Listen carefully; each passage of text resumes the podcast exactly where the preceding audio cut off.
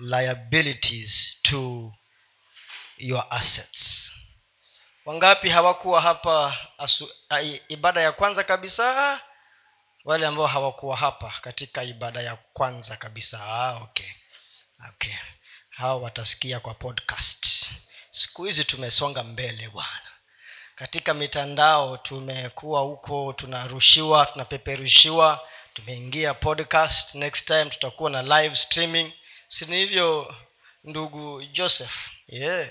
Kwa hivyo tumesonga mbele tumepiga hatua. Usiwe mvivu wa kusikiza jumbe hizi kwa sababu saa zile umeingia nyumbani unaosha vyombo weka ujumbe saa zile unafanya kazi nyingine weka ujumbe.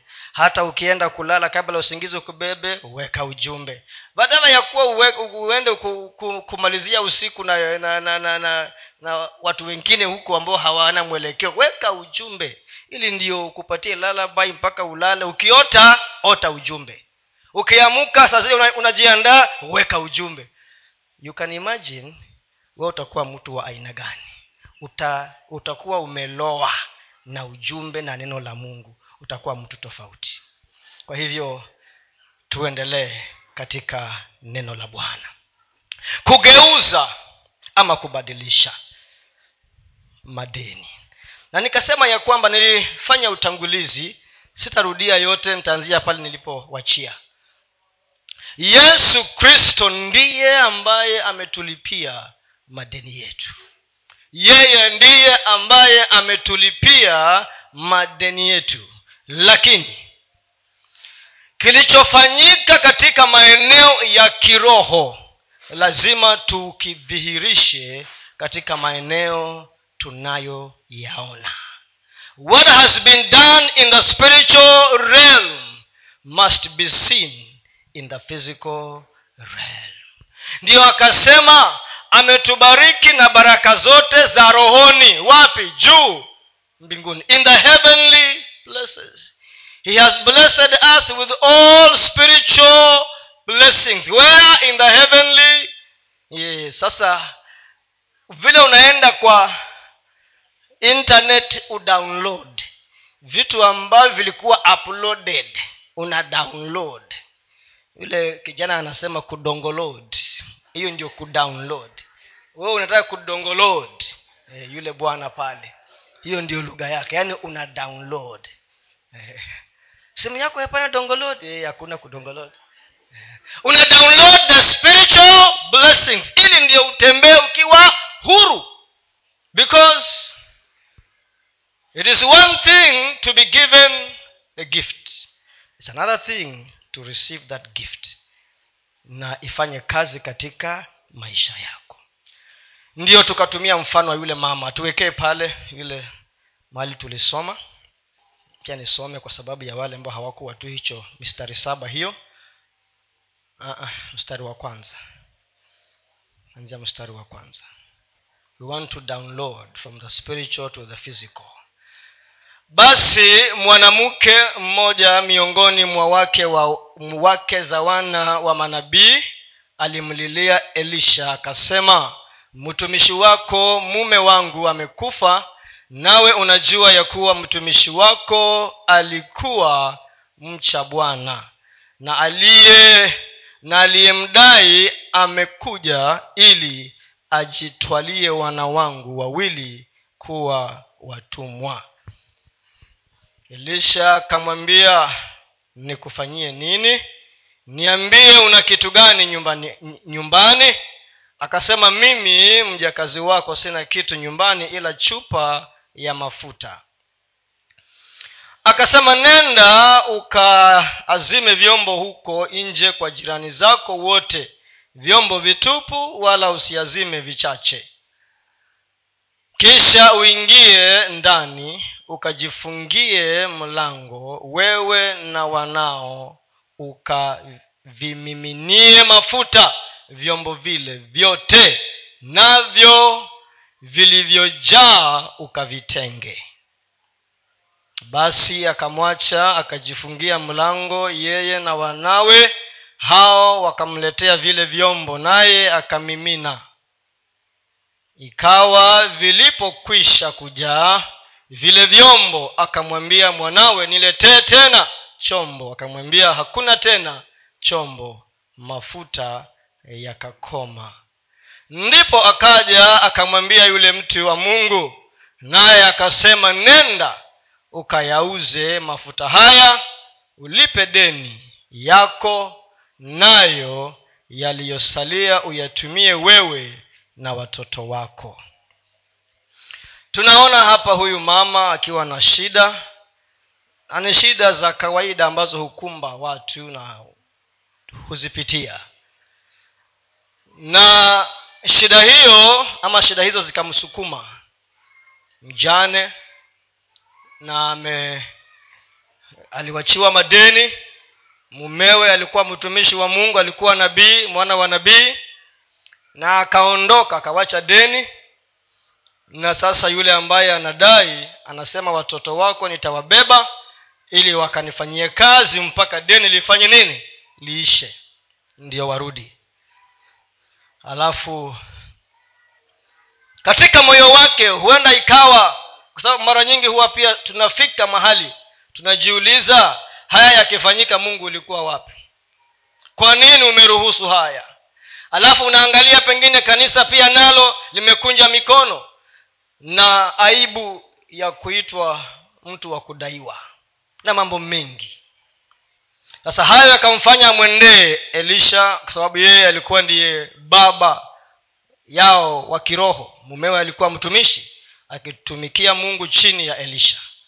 Akamwambia mtumishi wa bwana niko na shida hii na ile na ile na ile. Mtumishi wa mungu akamuuliza unataka nikufanyie nini? Na tena akamuuliza uko na kitu gani katika nyumba yako? Tukaona ya kwamba ili ndiyo mungu aweze kukutoa mahali ulipo tukataja mambo matatu. Ili ndiyo mungu akutoe mahali ulipo tukataja mambo matatu. Jambo la kwanza tukasema neno la kuumba ama neno la ubunifu. The creative word. Creative word. Ambalo mtumishi wa mungu alinena akasema enda ukaombe vyombo. Sasa neno hilo wakati lilitolewa halikuonyesha suluhisho ni nini? Halikuonyesha. Lakini suluhisho ingepa, lingepatikana ndani ya kutii hilo neno. Suluhisho lilipatikana ndani ya kutii hilo neno. Kwa sababu hata angeuliza maswali mengi tu na pia hata wale majirani wangeshangaa kwani mama siku hizi ako na taabu gani? Ama mlima huu wa matatizo haya na kuomba vyombo kuna uhusiano gani? Alafu jambo la pili tukasema ya kwamba kuna nini? Nilisema nini? Wale ambao mlikuwa hapa nilisema nini jambo la pili? The jar of oil. Jar ni nini? Ni nini kiswahili? Ni birika ama nini kitu gani? Inaitwa nini? Ni jag eh, the jar of oil hicho ndicho kitu ambacho alikuwa nacho. Na hicho ndicho kitu ambacho mungu alitaka akitumie. Ili amtoe huyu mama kwa shida. Na siyo shida ya siku moja. Ndio wazungu wakasema don't give me fish but do what?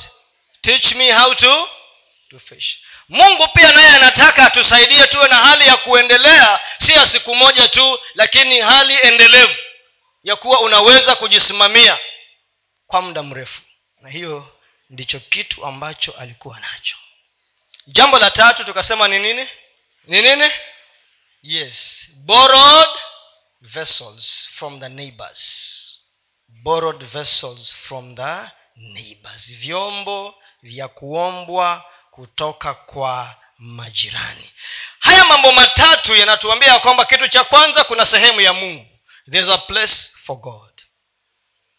Kuna sehemu ambayo ni mungu ataishughulikia. Alafu jambo la pili hii jar of oil ama jag ni sehemu yako wewe. What are you bringing to the table? Ili ndiyo muujiza huu ufanyike. Unaleta nini? What are you bringing? Of course huwa tunasema ya kwamba si kimaandiko kusema mungu anasaidia wale wanaojisaidia. Lakini pia ukichambua kwa ufahamu unaona ya kwamba haimaanishi ya kwamba utoe sehemu ya mungu. Hapana. Wewe uko na sehemu yako ambayo ni utimize. Umeleta nini katika meza hii ili muujiza wako utimie? Alafu ile ya sehemu ya tatu ni unahitaji watu wengine ili ndiyo muujiza wako ukamilike. You need the input of other people. Unahitaji watu wengine. Kwa hivyo utambue sehemu ya mungu. Utambue sehemu yako na utambue sehemu ya watu wengine. God's part is not your job. Sehemu ya mungu siyo kazi yako ni kazi yake na sehemu yako your part is not other people's job. It is your part. Lazima utimize sehemu yako.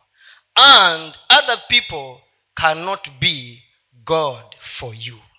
Watu wengine hawawezi kuwa mungu kwa sababu they cannot play god for you. They cannot.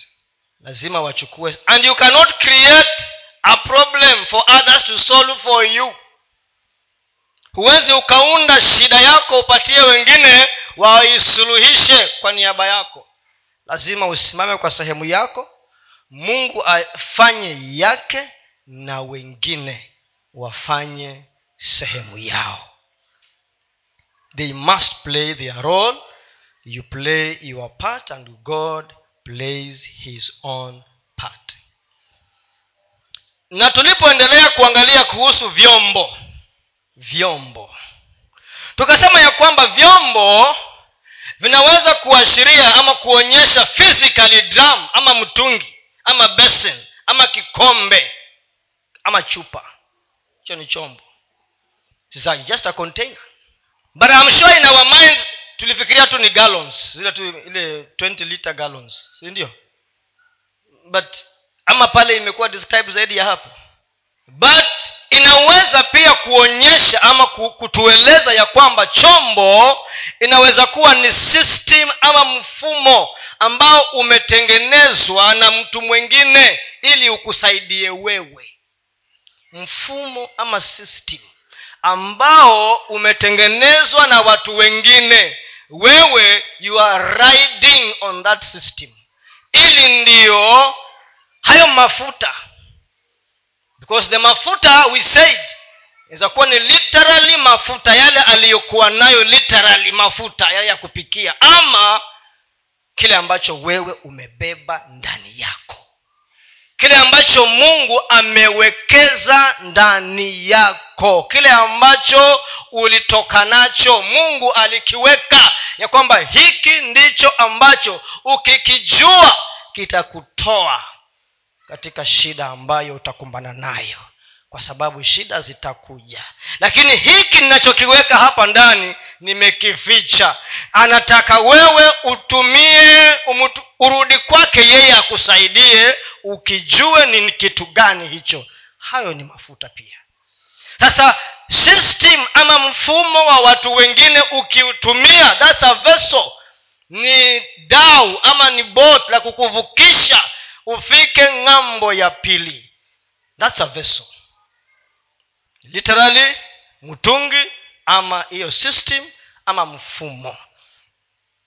Inaweza pia kuwa ni njia ama mbinu methods methods njia ama mbinu ambayo utaitumia ili ndiyo mafuta yako yapate jinsi ya kuonekana expressing what you have kuonyesha kile kitu ambacho uko nacho ndani yako. You must express it. Lazima kionekane na utatumia mbinu ama methods za watu wengine. Unaenda kuomba. You don't have to create your own system. Si lazima uunde mfumo wako. Si lazima uunde methodi zako.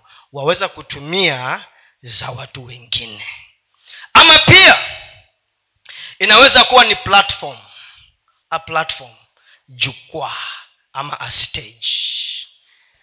Watu wengine wataunda platforms zao wewe unaonekana huko ili uende kuexpress ama kuonyesha ama kudhihirisha kile ambacho umebeba. Kwani mimi nikianzisha shule na nikikupatia nafasi uje ufundishe that is my platform hiyo ni jukwaa yangu ni steji yangu. Lakini wewe kwa sababu ya taaluma kwa sababu ya gift ambayo uko nayo you come and use my platform to express ama kuonyesha kile ambacho uko nacho. Ukialikwa uende mahali ukaongee. Ukienda kuongea unatumia platform ama jukwaa la watu wengine. Lakini wewe una express ama unaonyesha na kudhihirisha kile ambacho uko nacho. Thats a vessel that you are using. Thats a vessel. Chombo. Si ordinarily unajua ya kwamba kama unataka ufike ng'ambo ya pili utapanda basi utaruka kwa ndege utaingia kwa bot ama dau likuvuki. Thats a vessel. Na si lazima iwe ni yako. It could be yours. Lakini kwa muktadha huu aliambiwa akaombe which means haikuwa yake. Haikuwa yake. Thats a vessel. Sasa ufahamu huo ndio utatusaidia sisi kututoa mahali tulipo. Na hapa tunaongea kwa na kila mtu. Mimi wewe pita petro na simoni na nani na wengine wote na samson everyone mdogo kwa mkubwa maana tulisema kila mtu hakuwachwa bila kila mtu alipewa kitu. But you must express yourself. Na by the way unajua hata yesu mwenyewe kuna sehemu kadha wa kadha ambazo aliomba vyombo. Mnakumbuka hiyo kwa bibilia do you remember any time ambayo yesu alienda akaomba vyombo? Aidha yeye mwenyewe directly ama kupitia kwa wanafunzi wake wanafunzi wa bibilia bible trivia. Ndio hiyo ili uchangamsha bongo na ule ugali na mbuzi iliyotokota ndani ya matumbo pia ifanye kazi. Wapi mahali ya kwanza? Yes joseph? Chakula? Yes. Alitumia kushibisha wale watu ambao walikuwa wamejazana katika mikutano yake. Wale wa elfu tano wale wa elfu nne very good wapi tena? Mahali kwengine? The donkey. Hata ile ile scripture ya kwanza iliyosoma ikawa ni makosa. Ile ilikuwa nafikiri ni hii ile ya bishop. Ile ya kwanza ilikuwa ni 21 instead of 28 ilikuwa ni kitabu gani? Matthew 21 hey, donki alikuwa ametajwa huko. Aliomba punda ili apande aingie wapi? Jerusalem haya nani kwengine? Harusini. Aliomba nini huko harusini? Aliomba maji? Eh, aliomba maji eh? okay. Mitungi ikajazwa maji. Na sasa yeye ndio walipoanza kuchota ikawa imekuwa mambo mengine. Bot ya pita ya pita eh?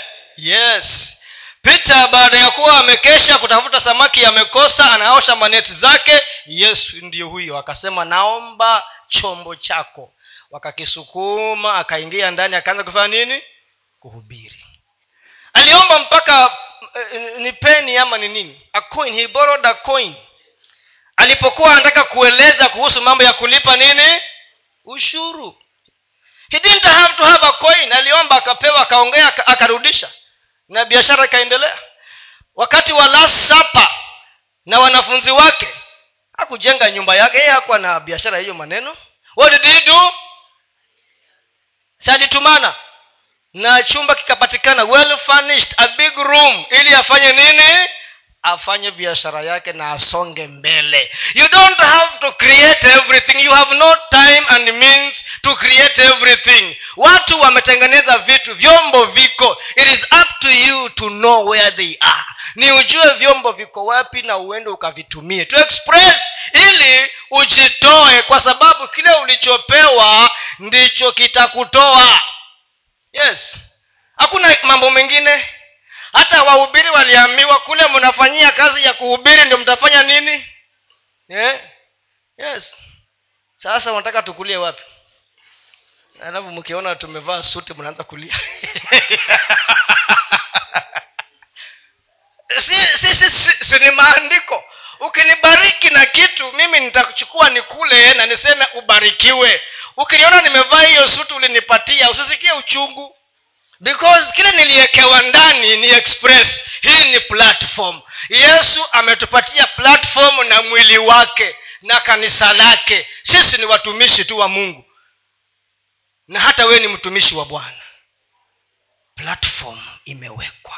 Chombo kimewekwa. Enda uombe. You don't have to waste a lot of time creating other things. Wewe kazi yako ni nini niko nayo?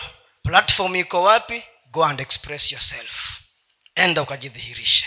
Kama yesu aliomba hivyo vyote wewe ni nani usiombe?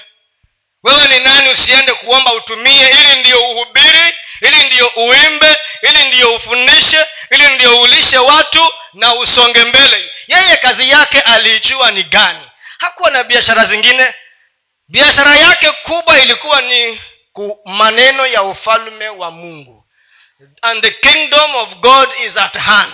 Kila mahali akienda ufalme haya mengine yote ni additions maongezo maongezo. Sasa wewe pia nawe ni ujue ni gani ni ya kwanza na ni gani ni maongezo. Ndiyo usichanganyikiwe katika hii safari. Ili ndiyo ujue ya kwamba naweza kutoka. Naweza kutoka pale mahali ambapo niko naweza wachana na mambo ya haya matatizo ambayo yananisumbua. Niwe na pengine unasema pengine unasema mimi sihitaji vitu mingi. Unajua huyu mama aliambiwa aende auze mafuta alipe deni na ile inayosalia aishi kwa hiyo. Sasa vile atafanya na hayo mafuta ndo yamsustain ni shauri ya is up to her wa unaweza sema lakini mimi naweza kula na navaa. So hii tabu nyingi hasol nyingi nani hapana. Kuna watu ambao ni wale kwa sababu yako. There are people who have to eat because of you. Kuna watu ambao kama wewe hautaamuka hawataamuka. Sijui kama unajua hiyo. Kuna watu ambao hawataamuka kama wewe hautaamuka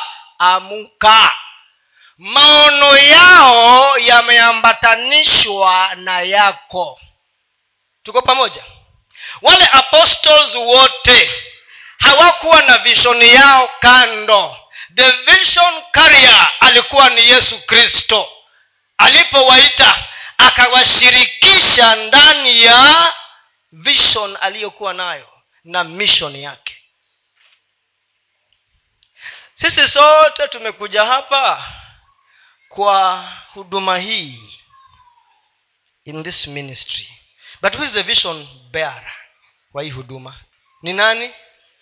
Yes. So we are riding on that vision.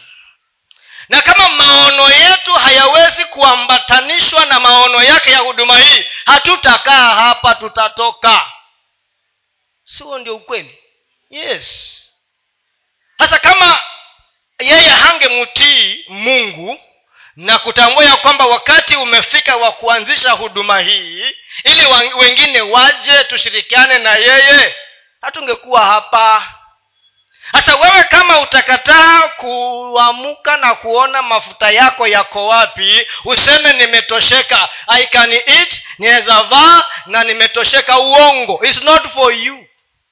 Continue sleeping and others will sleep forever and shall be held accountable. Yes. Ndiyo yule bwana ambaye ni yesu akapeana mfano na akasema na ufalme wa mbinguni utakuwa kama bwana mmoja aliyepeana vitu vyake kwa watumishi wake na ufalme wa mbinguni ni kama. Kwa hivyo mafuta uliyobeba si yako. Somebody is waiting for you kuna mtu anakungojea wewe. You must wake up. Hata kaburi yesu alilozikwa ilikuwa ni la nani? Nani ilikuwa ni la nani? Of course you can't dig your own you cannot dig you can't dig. But ukitaka unaweza kaburi yako na ikungojee mpaka siku utakufa. Kuna watu huchonga hata masanduku wakayaweka. Shikuku alikuwa na sanduku ameweka. Akingoja siku ile atakufa azikwe but that was not his business. Eh, joseph of arimathea ilikuwa ni yake? Alikuwa ametengeneza ya nini hiyo hiyo kaburi? Yes omba vyombo. Na kwa sababu elisha akamwambia yule mama una usiombe vyombo vichache omba vingi. Unafikiria ilikuwa ni tumbo yake tuna wale wa, watoto wake wawili? Hapana hapana. Tumbo yake na wale watoto wake wawili nilikuwa ni kidogo lakini watu wengi walikuwa ni wafaidike na huyu mama. Ndio wakaambiwa omba vyombo vingi sana na visiwe vichache kwa sababu you need more. Unahitaji vitu vingi sana. Tunahitaji vitu vingi sana. Na we don't need to struggle inatakikana siku ile tukisema nao twataka tujenge awa intakula si mnajua intakula eh? nataka tujenge our new sanctuary. Na askofu am, am, am, atuambie maono yangu ni haya. Naona nyumba ya ghorofa ngapi juu? Ghorofa ngapi juu nyinyi mnaona? Nyinyi mnaona ama mnafikiria haiwezekani? Mnafikiria haiwezekani? Unajua vile vyoo wakati tulipoanza kuzungumza kuhusu vyoo alafu wamama wakachukua huo mradi yale waliokuwa wameyakusudia na yale ambayo askofu alikuwa nayo kwa maono yake alikuwa ameona choo ya vyumba vingapi? Kumi na? Yes. Kumi na viwili. Lakini kwa sababu kuna mambo mengine yaliingia tukasema oh namuna ile lakini kosekose kose yake tukapata vingapi? Sita. Lakini maono yalikuwa ni? Hasa imagine kama askofu angekuwa ameona choo kimoja tu sisi tungeenda wapi? Tungesema hata tusijenge hiyo choo. Yeye kama ange, angeona rumu moja peke yake sisi tungesema nusu ya rumu. Tusijenge. Tukae wapi? Yes that is how it is. There were how many? Four, uh-huh. six ten. So, now, so you know you can see where we are. Yeah. kwa hivyo akasema omba vyombo na visiwe usitosheke na mambo madogo madogo bwana. Tukisema ghorofa tano mjamaa moja anasema mimi kwa uwezo wa mwenyezi mungu i am pledging 30 million. Ama mnafikiria 30 million inaweza kuwa haiwezekani? Hey, yes. Anasema 30 million yenyewe. 30 million only. Lakini huyu mungu ambaye tunamtumikia ni mungu yupi jameni? Ni mungu mgani huyu ndio mama akaambiwa enda uombe vyombo na viwe vingi visiwe vichache. Hasa wewe mwenyewe ndio utajipimia wewe mwenyewe. Wazungu walitudanganya kati your cloth according to your si lazima iko hivyo kila wakati. Yes there is wisdom in it but sometimes you must stretch yourself beyond what you can. Kwani mungu anasemaje? Ephesians 320 waefeso tatu ishirini. Inasemaje destiny destiny ephesians 320 inasema nini? Siuongee nisikie sababu najua hiyo nilikuwa nihakikisha kwamba unaijua offhead sasa ubaya unaongea peke yako. Now to him who is able to do exceedingly abundantly more than all that you can think ask or imagine. Huyo ndio mungu tunaongea habari zake so tukiongea 30 million mjamaa mmoja anasema hiyo kwa uwezo wa mungu mimi nitaleta. You see? Tunataka watu wa, tunataka mulipuko mulipuko we want a mulipuko here. Yes. Ona pale nje tuseme sasa hapa bishop we need an underground parking. Magari yamekuwa mengi yatamaliza kiwanja. So hii nyumba chini tunachimba tuweke underground parking. Yes. Underground parking. Tunahitaji tuweke chini kwa sababu magari yatakuwa mengi. Watu wanakuja kuabudu. Na wanaweka magari chini wanapanda ingia naye wana wanaabudu. But we must have that mindset. Lazima tuone. Lakini unasema sasa mimi siniomena tu wananitosha. Kuna mtu ambaye hiyo omena yako wewe kila yeye atakula nini na anataka wewe ule juu ndio yeye ale hapo chini. Ndio yule mama aliyemwendea yesu akaambiwa uponyaji ni ya wana wa, Isra- wa nyumba ya israeli. Akasema hata wale wengine hulia wapi? Chini ya yes yani by all means akule. By all means. Navyo unasema omena wachana na hiyo. Na kiluma sawa lakini kuna mtu mwingine kule hata kule kama wewe unakula omena broaden your scope kazi ya vyombo. The importance of the vessels that we borrow. Number one the vessel is supposed to grow and expand your oil. Ni ikuze na iongeze mafuta yako. Hiyo ndiyo kazi ya chombo ambacho unakitumia. Grow and expand. Ikuze na iongeze mafuta yako chombo kile ambacho utakiomba. The platform. Ukianza kumtumikia mungu naye mungu ndiye anakuonyesha mambo ambayo hukuwa umeyafikiria. When you begin to serve god atakutoa hapa akupeleke pale this platform to the next platform mpaka siku nyingine unasikia unapigiwa simu kutoka germany. Walikuona kwa mtandao. Wanasema wewe ndio joseph irura? Yes. Tumeona profile yako. Tumeona vile watu wanaongea kukuhusu. Can you please come and facilitate? Hapa kwetu kwa wiki mbili. Na wanakuuliza how do you want to travel? Unataka usafiri namna gani? Unawaambia vile unataka first class na mnibukie hoteli. Wanakuatia kila kitu tiketi inatumwa. Wewe unaenda huko platform kazi yake ina grow inakuza na kueneza na kuongeza mafuta yako. Hiyo ndiyo kazi ya vyombo ambavyo unavitumia. Lakini kama utakaa katika udogo wa mawazo na maono na unasema mimi siwezi na mungu anajua unaweza because god cannot demand for what he has not empowered you to do. Mungu hawezi akaitisha kitu ambacho hajakuwezesha ukifanya. He cannot do that. Ndio wale mabwana watatu walipewa kila mtu talanta kulingana na uwezo waliokuwa nao na mungu alijua. Jambo la pili the vessel will modify and shape your oil. Chombo kitapatia mafuta yako sura nzuri modify and shape your oil.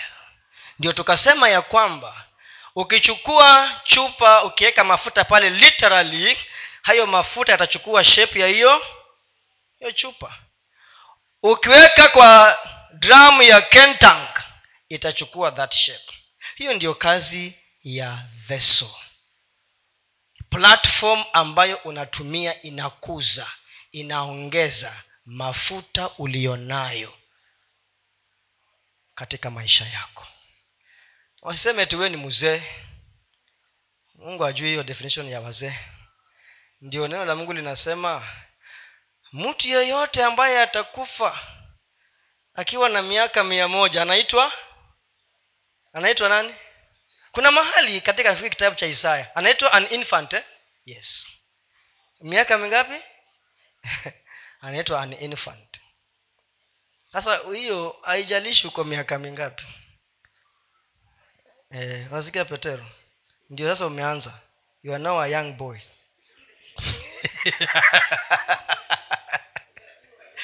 Eh, still an infant. Yes. Hata hajakuwa boy yes exactly. Nilikuwa naangalia habari ya his now alikufa. Alikuwa anaitwa calvin maxwell. Alipofika miaka kama tisaini hivi watoto wake wakasema wacha tumpeleke kwa nyumba ya wazee huko marekani. Kwa sababu bibi yake alikuwa ameaga. Wakasema ili ndio pia aweze kuchungwa vizuri aende kwa nyumba ya ya wazee miaka mingapi? Tisaini. Sasa alipofika kwa nyumba ya wazee akaangalia hawa wazee wote akaamua kuanzisha ibada ndani ya hiyo nyumba ya ya wazee.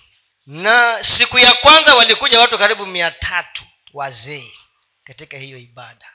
Na baada ya muda mchache akawa sasa ana conduct services ndani ya nyumba ya wazee karibu services tatu kwa siku moja miaka mingapi?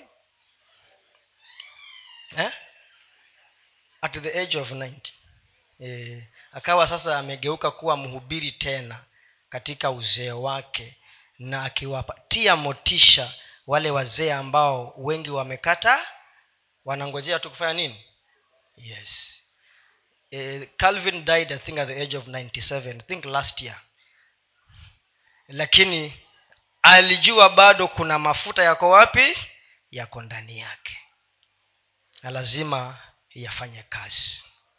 The vessel will increase the value of your oil. Chombo kitaongeza thamani ya mafuta yako. Chombo kitaongeza thamani ya mafuta yako. Watu hawatakujua mpaka uanze kuonekana katika platform ama jukwaa ama stage ile ambayo una express kile kitu ambacho uko nacho. Na juzi nili, nili, nili kuna vi, kuna mtu alinitumia link fulani katika whatsapp. Kuna media house sijui niitwa ni media house ama ni watu hapo wako hapa kilifi sitawataja pengine unahusiano nao sitawataja. Ili ndio ni protect integrity ya watu hiyo link ikatumwa. Na wakawa wanasema uh, go to our youtube channel.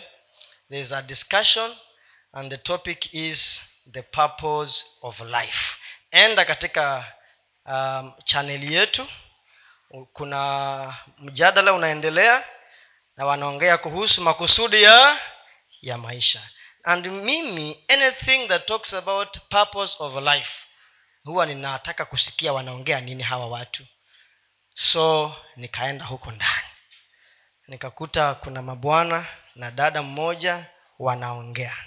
Sasa nikawasikiliza kile ambacho wanaongea na mtu ambaye hana ufahamu akisikia hayo atapotea kweli kweli.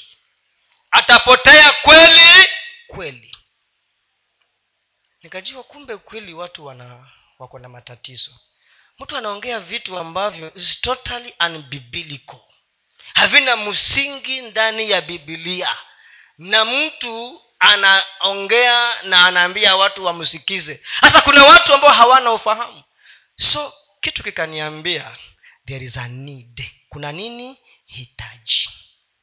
Ambalo kuna watu hawajajua source nzuri ya kupata maelezo na mafundisho mazuri katika mitandao ya kijamii. Hii ni hapa kilifi tu hapa. Wanasema makusudi ya mungu hata si makusudi anasema wacha tu niwachia kwa hivyo wewe ukijua kile kitu ambacho umekibeba na ujue chombo ambacho unahitaji ili ndio uexpress ama udhihirishe kinapatia thamani ya mafuta ulionayo. Kuna watu kule nje wanakuhitaji. Kuna watu ambao wanahitaji kuujua ukweli. By the way kama kuna watu ambao hata wanahitaji kusikiza ukweli zaidi ni watu hata ambao wako makanisani. Kwa sababu kumeingia false doctrines nyingi sana na misingi ya watu kama haikuwa imesimama sawa sawa. Nasema if the foundation be faulty what what will the righteous do? Mafuta ulionayo yanahitajiwa na watu na chombo chako kitaipatia thamani. Hili ndio ukweli. Ndio nikasema nimekuwa nikitaka kupeana hayo mafundisho kwa mitandao na wa hawa watu wanadanganya hawa watu namna hii hii ndio wapa unajua ukweli ni kwamba kitu kikubwa kinachosukuma watu katika mitandao ni nini joseph? Ni nini? Ni wapate nini? Views na viewership ili wapate nini? Pesa.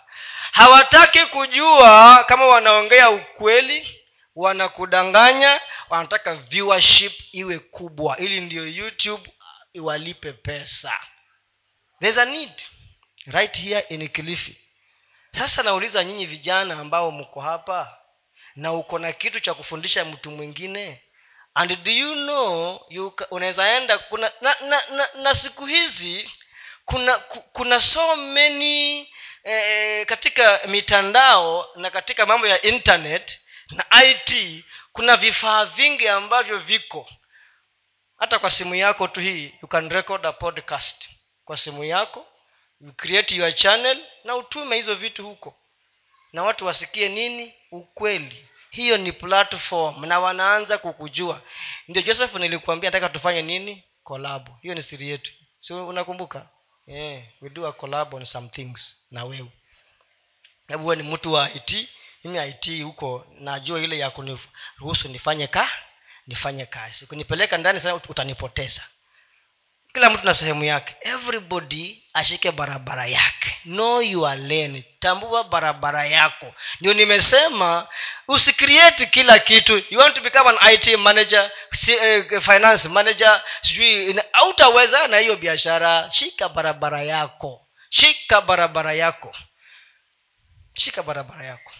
Kuna siku niliwaambia hapa kuna msichana ambaye alikuwa niafutwe kazi kwa kampuni.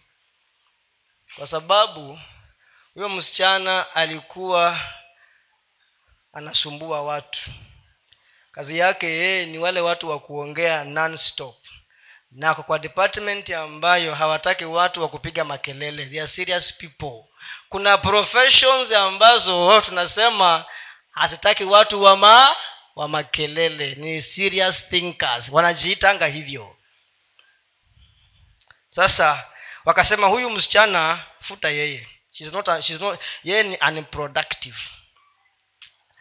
Sasa na ujue wameita mpaka eti consultant akuja afanye reorganization ili wa, wapate watu wa kuwatoa bila malalamishi. So unajua hivyo bwana peter. Kwa makampuni akitaka kufuta watu wanajificha ndani ya consultants na reorganization na sijui vitu gani ili wakuja wafanye vitu mingi watike maripoti kubwa waseme ugu tuenda nyumbani hakuna kazi yako tena hapa. Hiyo ni njama tu. We know these things. Ama unaambiwa kazi zote zimetangazwa. Can you reapply? Ukiona hiyo jua unaenda nyumbani. Utapewa. I know. Ukiona hiyo utapewa. So huyu aliyepewa kazi ya kufanya hiyo analysis akasema huyu msichana tusimfute.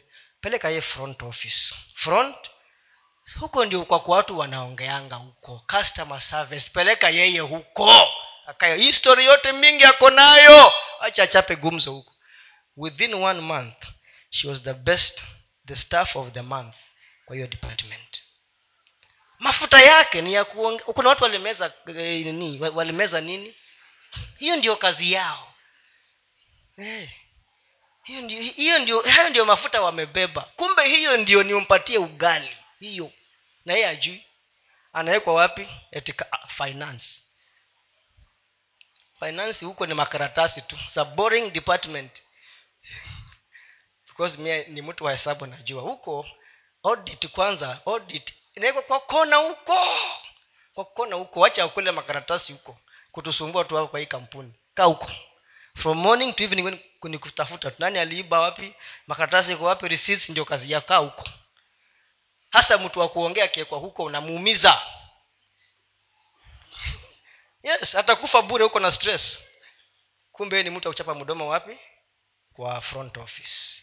So the vessel will give value to your oil. Itapatia thamani mafuta ambayo umeyabeba. Tunaendelea vizuri. Okay. Leo nimeamua niko na double kwa shule we used to have double lessons double mathematics. Anyway hakuna anyway sio double i'm just kidding. Baadhi ya mambo ambayo ni tuyaangazie ili tu yatusaidie kutambua kwa urahisi mafuta ambayo tumebeba. Some of the things that we need to look into ili ndiyo tuweze kutambua kwa urahisi the oil ambayo tumebeba. Jambo la kwanza focus on what you have and not on what you don't have. Angazia kile ambacho uko nacho na wala sio kile ambacho huna. Focus on what you have. Forget about what you don't have mama yule alipoanza kuongea akasema sina kitu lakini niko na. Hata musa musa akiwa kule jangwani na mungu alipokutana na yeye mwishowe akamuuliza uko na nini mkononi mwako? Akamwambia akona akona fimbo hangejua kumbe mungu anaweza kuingia ndani ya fimbo ikawa nini? Ikawa nyoka. Hangejua kama hangeshirikiana na mungu. A stick a shepherd stick ya kuchungia nini? Ng'ombe. Hasa mungu naye akataka kutumia kile ambacho ako nacho mkononi mwake ndiyo nguvu ya mungu iingie hapo na ifanye kazi thats exactly what god wants to do. Hivyo ndivyo mungu anataka kufanya. Atutoe. Hatatumia vitu vya mbali. Fimbo ya mbali haiwi nyoka. Si mnajua hivyo? Yes. Bishop akasema we utaona nyoka ameingia kwa nyumba uende ufanye nini? Uende uka eh? uiwache ndani uende ukatafute nini? Mbona sisikii kuna kitu alisema hapa siku ingine. Hata ukija si hata ameuma watu huko ndani. Nansi unacheka unakumbuka una uliona nyoka? Kwa kawaida wamama hawawezi huwa nyoka. Eh, na kama hakuna mwanaume karibu utafanya nini? Utamuua sasa mungu hata kutoa kwa matatizo ulionayo na ikuwe sustained kwa muda mrefu kutumia fimbo ya watu wengine hakuna hafanyangi hivyo. He will use what you have. And moses could only understand that wakati alikubali na kuamini ya kwamba hiyo fimbo akaambua angusha chini na wale wakora wengine wa misri wakafikiria hiyo ni kitu ya kawaida. Isanomo sini nyoka tu. We know. Hata sisi tuko na tambo tunajua. Endana na mungu. Vikamezwa vyote hiyo vijinyoka. Yes. Kwani mungu angekubali kweli kusumbuliwa na watu hao watu vinyoka vyao kwa uganga na vitu gani? Hakuna! But it is what he had in his hand. That is what aliambiwa hiyo ndio utatumia hata alipokuwa wanaenda kule kuvuka bahari si aliambiwaje? Hiyo fimbo bado aliambiwa anyoshe nini? Yeah. waambie wasonge mbele wakaweka miguu inua fimbo. Na maji akafanya nini? Mungu alikuwa anatumia ni ishara. Mungu alikuwa anatumia what this servant of god had. So focus on what you have. Angalia kile amba, usifikirie kuhusu kitu ambacho hunaanzia na kile kitu ambacho uko nacho. Mimi kuna wakati nilikuwa na kuna siku nilisema hapa unalala njaa kwa nyumba na uko na tv i remember what i said one day. Na uko na tv unakaa kwa makochi mazuri unaangalia tv hiyo tv uza sell that tv sawa sawa? Sell that tv wacha hiyo runinga uuze upate pesa itumie ufanyie kitu ambacho kitakuletea nini? Mapato. Start where you are. Mimi kuna wakati niliangalia nikaona sasa hii kazi ya kuandikwa nimeandikwa imeisha.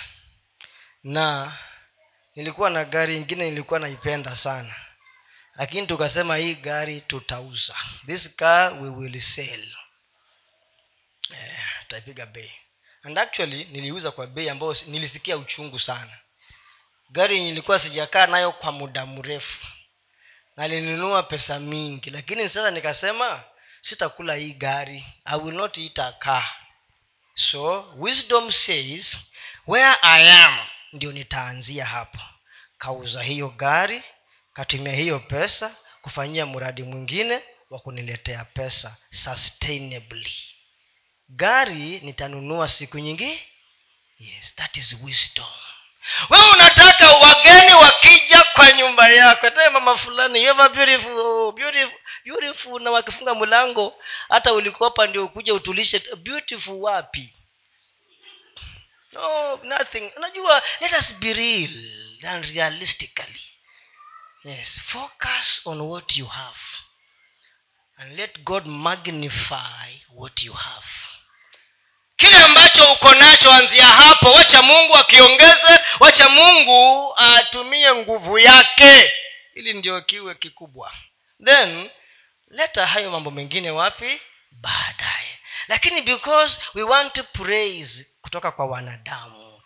Pat on the back. Eh, beautiful beautiful hiyo njia tu kwa mtandao mwingine wetu wa former students wetu huko shuleni high school. So mjamaa akawa anasema watu watajinyonga. Watu wakauliza kwa nini watajinyonga? Eti mjamaa hiyo mjadala ulianza akasema mimi naomba tu nipate mke ni mjamaa anaongea kwa mute. kuna watu hawajaoa at my age tulisoma na wao hawajaoa so anasema nataka nipate mke a humble wife. I want a humble wife ambaye hata nipatia pressure. Akaambua huyo mke enda kwa kijiji chenu ukamtafute kama utampata. Mwingine akasema watu watajinyonga. Kuna mjamaa bibi yake anamwambia lazima tuende holiday uk na watoto in this long holiday. Mjamaa ameenda kutafuta pesa apeleke watu wapi uk kwa long holiday. Wakasema huyo ni rafiki yangu atajinyonga sababu najua hana pesa. Ni wa madeni chungu nzima. Men pleasers you die alone with pressure. Yes. Na huo ndio ukweli wa maisha. Thats the truth mi nilikuwa nafanya kazi kwa benki nilikuwa naona payslip ya mbunge. Na tuongei majina because hiyo ni heshima na tuheshimiane na pia respect. Negative negative. Na imeanzia kwa a million plus negative. Negative. Hmm? negative. Mtu anakuja kwa ofisi yako na ni mheshimiwa anataka hata elfu mbili umupatie 2000 na wewe ukimwona huku nje unasema mheshimiwa dignified mheshimiwa. No way. That is being unrealistic. Huwezi toka kwa matatizo na mtazamo kama huo. You cannot come out. You can't. Forget about the big things. The big things will come. Have a vision. Kuwa na maono ya mbali lakini anzia wapi? Yes where you are. Alafu mungu kazi yake ni kumagnify number two acknowledge that it is possible. Acknowledge that it is possible. Tambua ya kwamba inawezekana. Tambua ya kwamba inawezekana. Yule mama kitu kikubwa ilikuwa ni kutii tu. The most important thing ya yule mama ni kutii neno lililotoka kwa mtumishi wa bwana. Imani ilifanya kazi. Akatii. Na alipotii suluhisho likapatikana. Hebu tuwekee acts chapter number 3 matendo ya mitume tatu nne mpaka nane. Taka nitaje mambo machache tumalizie hapo alafu tutaendelea na mambo mengine acts matendo ya mitume tatu nne mpaka nane. Nakumbuka wakati mmoja nikiwa kule nairobi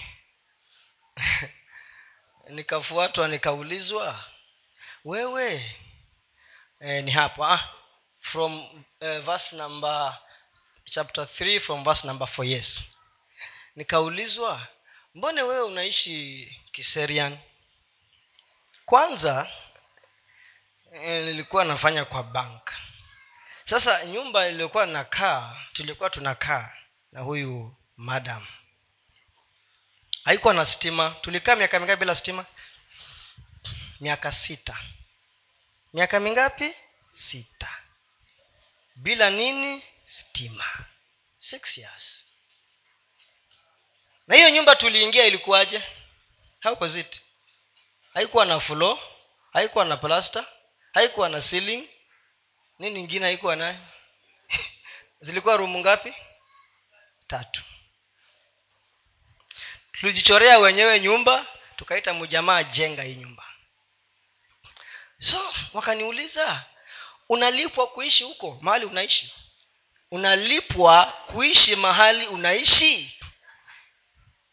Nikawambia silipwi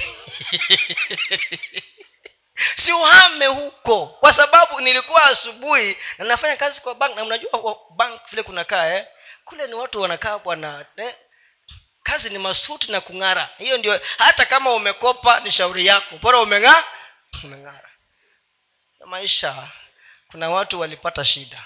Hasa mi nilikuwa navaa suti ya koti na halitoki kwa mwili kwa sababu shati haijapigwa pasi.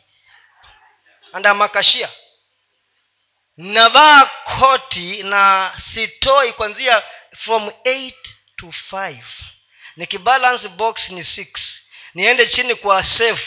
We miaka mingapi? Six years. Si uhame sihami kwani ulinipeleka huko? Kama ingekuwa mtu mwingine ungesema unasema kweli. Wacha nihame tabu gani hii? Wacha tukule maisha. Wale waliotuambia tuhame huko sisi tulikaa walipokuja baadaye kutafuta mashamba ndio wakajua kumbe mashamba hakuna. Tukienda hakukuwa na watu wamejazana lakini walipokuja kutafuta ploti sasa ni mamilioni mingi ya pesa. Kwa sababu nilikuwa ninajua naanzia mahali nilipo na kile kitu nilicho nacho. Na pia nilikuwa najua it is possible i can grow. Kutoka mahali nilipo na nisonge mahali kwengine. Baadaye nikaamba wewe sini ceo ma ceos hawakai kiseri wanakaanga kileleshwa lavington mudhaiga utanilipia renti huko we mimi mimi by the way kitu kimoja mimi tangu nianze kufanya kazi kulipa mtu rent ni hesabu moja mbili tatu mpaka elfu ishirini. Aya sikuweza.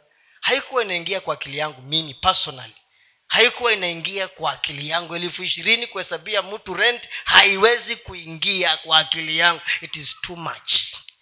Too much. Nikipiga hesabu mwaka mmoja 20 hasa kule wananiambia niende rent ni maybe ni 60000 per month. Piga hesabu ni pesa ngapi hiyo kwa mwaka? 60 times 12 ni pesa ngapi hesabu ya haraka? Lin pesa ngapi? Wewe unafanya maths pesa ngapi si calculator hiyo hiyo ni akili. You're doing statistics my dear.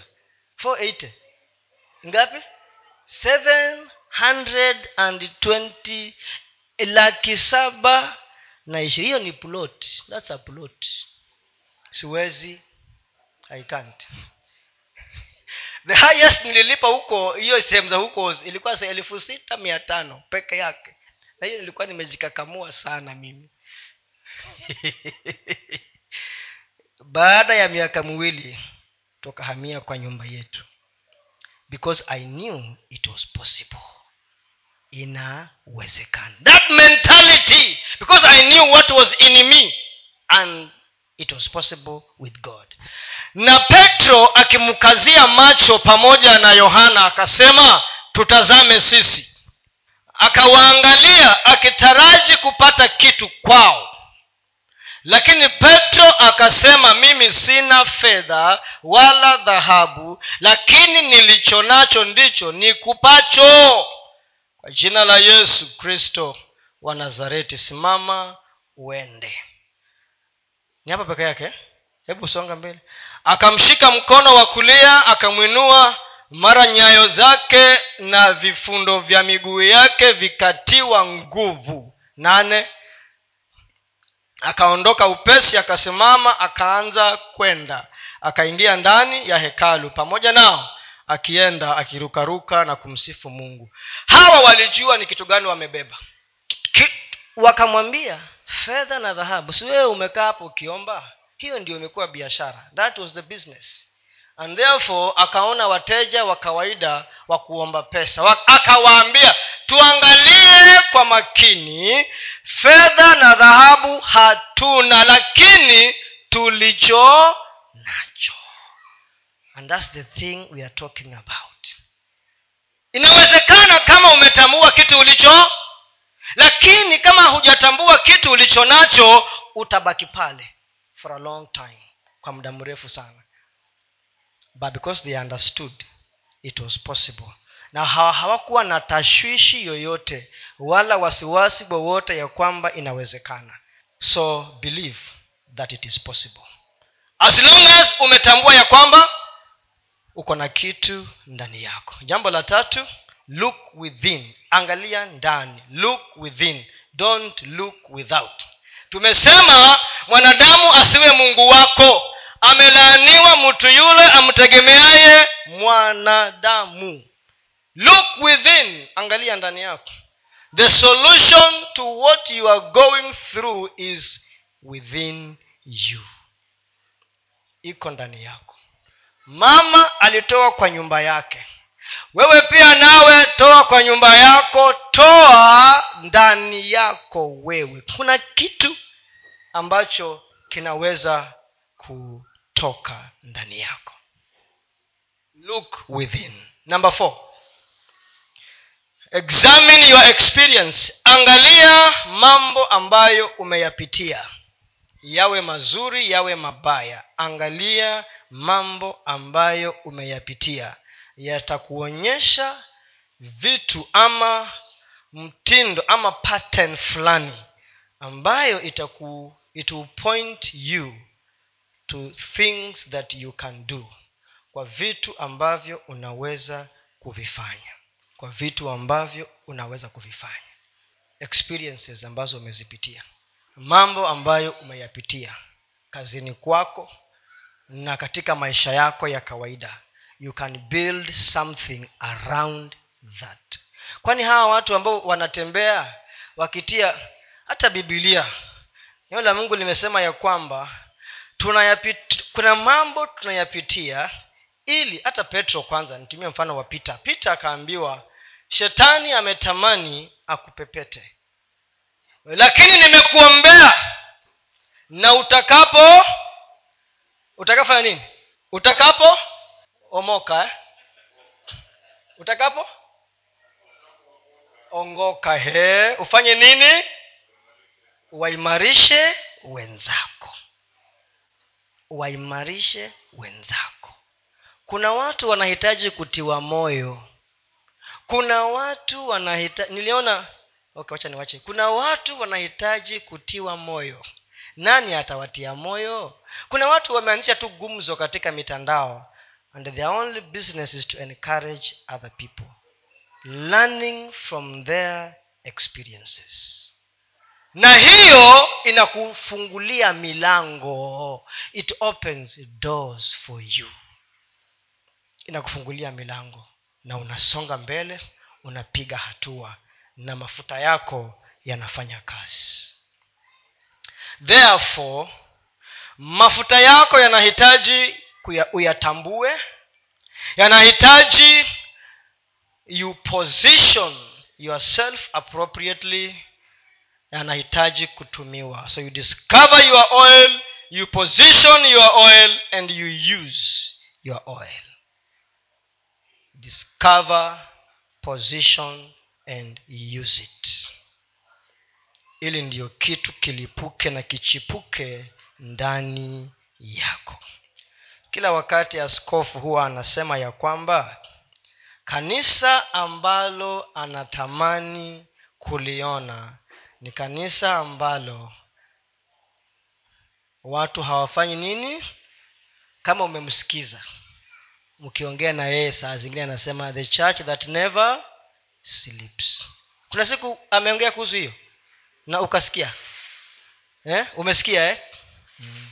that is the desire in his heart.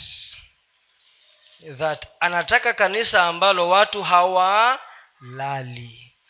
wale wamekaa kona ile wanahubiri injili.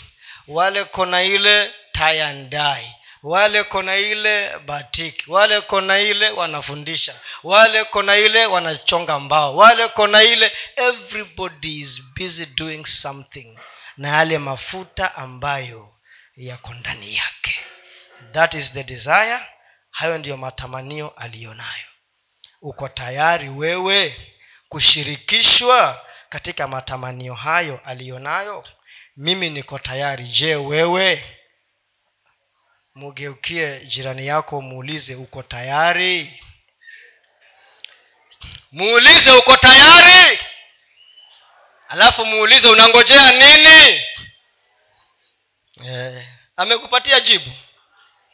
Amekupatia jibu. Hajakupatia eh. what are you waiting for we want a church that is busy. Everyone at his or her corner kila mtu bila kusukumwa wala kushurutishwa. Mwenyewe.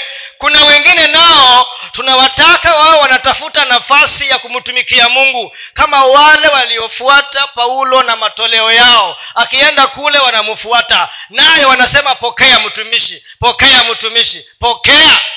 They were looking for an opportunity to serve god don't look any further. Opportunity ya kumtumikia mungu iko kila mahali. Open your eyes. Huhitaji maombi you need to act.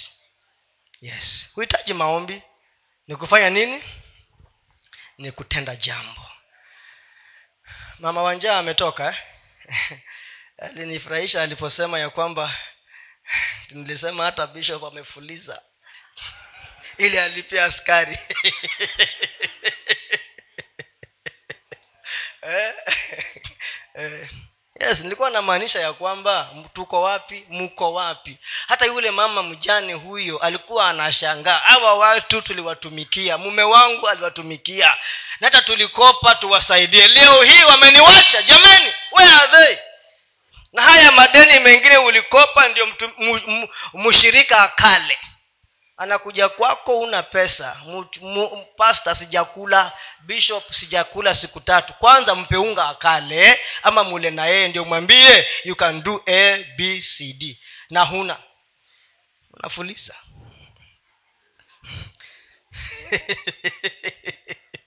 Alafu sasa madeni yamelimbikizana washirika wameingia mitini. We are together bishop. We are together with you. Where are we together eh? yes. Yes. John 4 verse 10 ah, weka hiyo yohana nne kumi. Ndio hiyo. Oh imefika. Yesu akajibu akamwambia kama ungalijua karama ya mungu naye ni nani akuambiaye nipe maji ninywe? Ungalimwomba yeye naye angalikupa maji yaliyo hai.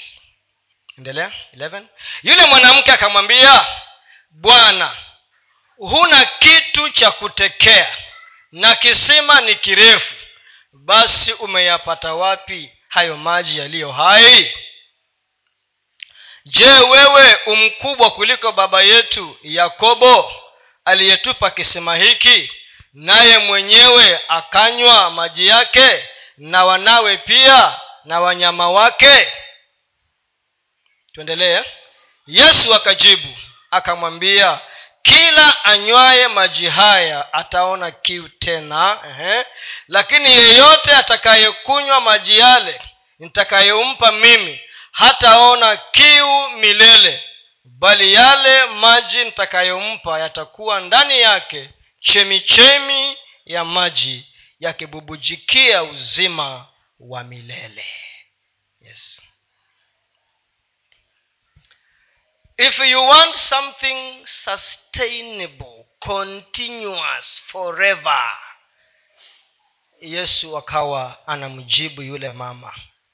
Anamwambia ya kwamba yeyote ambaye yeyote ambaye maji haya ambayo atampa na ayanywe na yakae ndani yake kutakuwa na chemichemi ya maji yanayobubujikia ndani uzima wa milele. Sustainability. Yes.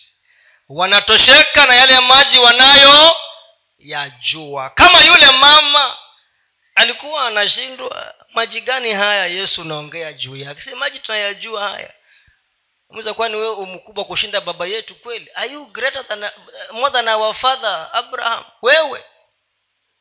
Hmm? si ndio anamuuliza pale? Yes. Because amezoea kile ambacho anakijua. And by the way yule mama mjane alipokuwa anaambiwa aende aombe vyombo kila mahali alikuwa anaambiwa atoke kwa maeneo yake ya uzoefu. Get out of your comfort zone. Maeneo yako ya uzoefu enda zaidi ya hiyo. Uende uombe vyombo kwa majirani yako kokote waliko. Na hakuspecify distance ya kuenda kuomba kwa jirani angeenda hata mbali zaidi. Therefore get out of your comfort zone. Mahali ambapo umezoea hapo ndipo ulipo. Na mazoea yana tabu. Akili ya mwanadamu inafuata venye wewe unaifundisha na mazoea. Ukishazoea hutaki kutoka pale. Unataka ubaki hapo. Naye mungu anasema hapa hapakutoshi. Nataka usonge mbele get out of what you are used to and look beyond. Kwa hivyo nataka nimalizie kusema hivi. Vyombo ambavyo ni uombe ukienda kuomba vyombo walise, ali, aliambiwa omba vyombo vilivyo empty havina kitu ndani. Huendi kuchukua karama ama vipawa vya watu wengine uh-uh. what you want is a platform ama jukwaa ambalo unamwaga mafuta yako unajaza wewe. Yule mama alikuja akajaza mafuta yake because the vessels were empty. Sasa ukienda kwa platform haja yako tu ni jukwaa ambalo ni wewe utalidecorate utalipamba na kipawa ulicho nacho empty na pia hutaki chombo ambacho kinavuja. Hakiwezi kikazuia mafuta yako. Kina dosari. Pia hutaki chombo ambacho ni kisafi kitaharibu ladha ya kipawa chako. Huwezi ukashirikiana na watu ambao hawana maadili hawana misimamo mizuri hawana vipengele muhimu vya kusustain ama kushikilia mafuta yako. So the vessel you look for is very very critical. It has to be empty iwe haina mashimo na ni safi. Na usafi huo pia unaashiria ya kwamba huwezi ukaweka kitu kisafi ndani ya kitu kichafu. Kuna mtu unaweza akafanya hivyo kweli hawezi. You can't put something new ama kitu kisafi kwa kitu kichafu. So you, you don't just go to any platform that you see. Eti because nimealikwa. By the way kuna mahali kwingine unaalikwa usiende. Sawa sawa. Kama uko rohoni kuna mahali kwingine unaalikwa usi usiende. Usiangalie tu pesa. Eti wamenia, wamenialika na pesa ni nzuri. So pesa ndio inakuvutia. Utapotea because pia kuna mitego shetani huweka na ukakimbia mbio kabla ya wakati ambao umewekwa na ukaangamia. Nilikuwa nasikiza habari ya nabii mwingine mdogo ambaye mungu alikuwa anamtumia kwa hali ya ajabu na angenena maneno na yakatimia vile vile alivyosema. Watu wakamsikia akaanza kualikwa kila mahali. Akaenda mahali fulani aka akaambiwa ya kwamba kuna mwanabiashara fulani akamwambia mimi niko na tatizo. Nilifanya kazi na sijalipwa pesa zangu kwa muda mrefu. Nabii akamwambia baada ya siku saba pesa yako itaingia kwa akaunti yeye akaamini hivyo na kweli mungu akatimiza. Baada ya siku saba pesa ikaingia kwa akaunti huyu bwana mwanabiashara akamtafuta huyu nabii akamwambia nataka nitoe shukrani yangu na shukrani yangu ni 1 million us dollars. Hiyo ni pesa ngapi ya kenya leo? Hmm? over 100 million. Kichwa ikaruka. Kichwa ikaruka I'm telling you. Sasa yeye akafikiria oh, kumbe huu unabii uko na pesa. Huu unabii uko na nini? Eh, uko na pesa. Focus ikatoka. Platform zikakuwa kubwa. Naye shetani akamwekea mitego akakwenda kukutana na wakongolizi wakamwambia mchungaji kuna biashara ya madini. Lete pesa tukuwekee hapa na itazaa pesa nyingi. Na hiyo ndiyo tabu yake ikaanzia hapo. Platform zingine zikimbie. Don't just go anywhere because the vessel you use must be clean must be empty na iwe inastahili kuzuia na kubeba mafuta ulionayo. Kuna watu utashikana na wao na baada ya muda anointing yako imepotea. Kwa sababu gani? Walikunyonya na hukuwa unakomaa na ulikuwa ni mtego. We ukafikiria ni mungu si kila kitu kizuri ni cha mungu. Kitaonekana kwamba ni mungu amekuambia uende lakini msukuma wako wa ndani ni zile nini? Zile pesa. Utaangamia. Naomba mungu wa mbinguni atusaidie ili ndiyo kila mmoja wetu atambue kitu alichonacho ndani yake. Tunataka mlipuko wa vitu na watu walipukie sehemu zao ili ukitoka kwa matatizo kanisa limetoka kwa shida. I'm telling you. Ukitoka kwa matatizo wewe na madeni utahitaji hata kuambiwa etitoa kweli roho wa mungu atakwambia toa kwa sababu unajua hata kwanza uko nayo utatoa. Na tena hutangangana kutoa. Yes. Lakini kama tunataka hapa mulete pesa na wewe unapiga hesabu hazijaingiliana. Kwa sababu gani? Fomu one anaingia fomu two anaenda university anarudi. Na huo ndio ukweli. Thats the reality. Yes. And because mara nyingi huwa pia imani zetu zabebwa na matatizo yetu. Nasema mungu hata wewe unajua niko na matatizo. So i don't have enough faith to believe god that this can be a seed to propel the bigger miracle to come on my way. Wacha mungu atusaidie ili kila mtu aweze kutambua sehemu yake anayoegemea na kila mtu aweze kukaa katika sehemu yake akifanyia kazi yale mafuta ambayo mungu ameweka katika maisha yake. Hebu tusimame